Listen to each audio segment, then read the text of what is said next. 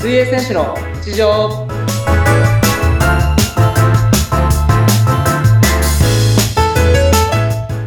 皆さん、お疲れ様です。水泳選手の内藤亮太です。本日もよろしくお願いします。はい、そしてインタビュアーの村山彩乃です。今回もよろしくお願いいたします。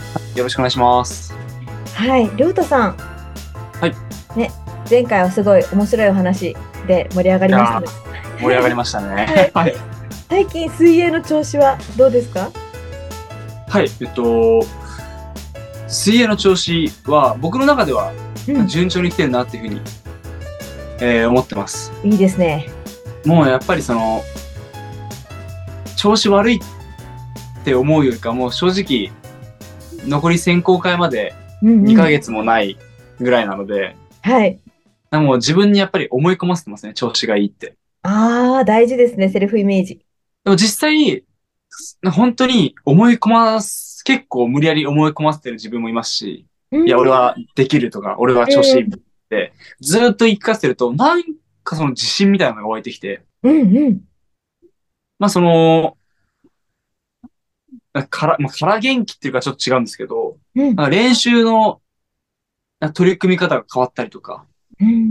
なんかその、やっぱ一本目積極的にいけるようになったりとか、はい。ラスその最後の、ラスト50メートル1本、最後、これで練習終わりっていうのを最後出し切れたりとか、うーん。まあその、1日の充実度が、はいやっぱ今までの、あのーまあ僕のその水泳人生の中で、今が一番充実してるんじゃないかなっていうぐらいやりきれてます。ああ。いいですね。一日一日のこの毎回の練習をまあ出し切れてるって感じですね。そうですね、本当になんかもう悔いが残らないという、残らないというよりかうんうん。は、もう本当にその、選考会に向けて、うんうん。逆にやっぱりもう、ここまで来ると、あと何ヶ月しかないのかみたいな感じになっちゃうんで、うん。そうなるとやっぱり、やり残したことないかなとか考えちゃうんですけど、うん。そういった時に、ああ、俺もうやり残したことないわって言えるように、本番の時に、そう思えるように過ごしたいなっていうふうに思ってるので、うーん。今のその、まあ、肉体的な状態としてはめちゃくちゃ疲労溜まってて、ああ、まあそうですよね。全力出し切ってるんですから、毎回。ですけど、その、精神的な部分では、もうすごい調子はいいっていうふうに僕は思ってます。うん。大事。はい、な、まあでも正直ちょっと、あの、ま、一日一日出し切りすぎて、はい。 まあ、夜とかちょっと体調悪くなったりとか、あ、そ、それはち気ょっ持とち悪くなったりとか、はい、ちょっと最近しちゃうんで、あらまなるべく早く寝れる、寝るようにっていうあ。かう、んうんうんうん。まあ、シンプルなんですけど、はい、なるべく体を休めるように、うんちょうっん。と意識してるんで、あの、最近はやっぱり外出する時間が少なくなりましたね。あもうなんか、起きれ、なんか、前までは活発に外に出てたんですけど、あ。あ、逆に。逆になんかその、疲れ疲れすぎて、はい。なんか家にこもっちゃう時とか増えたなっていうふうに思いますね。うん。もう本当に練習とか、その試合とか、その時にうんも一本一本魂を、いやー、削ってますね。うん、込めて。でも削ってますね、あ今もれは。はう、もうあと数ヶ月じゃないですか。い。いや、本当にそう思うと、一年ってあっという間だなっていうふうに思ってて、うん。去年のその4月にはい。世界水泳福岡っていう試合の選考会があったんですけど、うん。その試合で僕はうまくいかずに、その世界水泳選ばれなくて、うんうん。そこからやっぱり1年後のパリオリンピック選考会では、っていう思いで1年間やってきたのが、もうあと2ヶ月かっていうふうに思っちゃいますし、早いですね。な本当にその4月からいろんなことがあって、はいい。ろんな人と出会って、うん。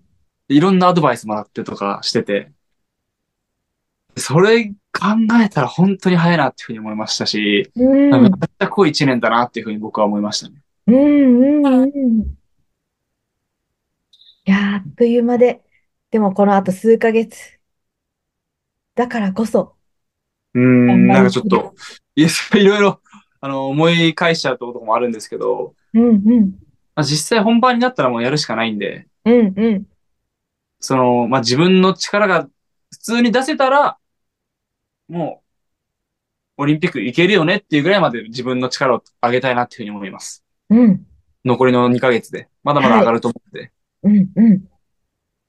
でわかるやっぱりその自分の実力以上を出さないとオリンピック行けないってなると、やっぱり一か八かみたいな風になっちゃいますし、うん、なんか本当に相当の奇跡が起きて、そのレースの時にいきなり泳ぎがハマったりとかしないとダメなんですけど、やっぱりそうじゃなくて、普通に泳げばいけるよねっていう風に、えーしたいなっていう風に思ってるので、うん、うん。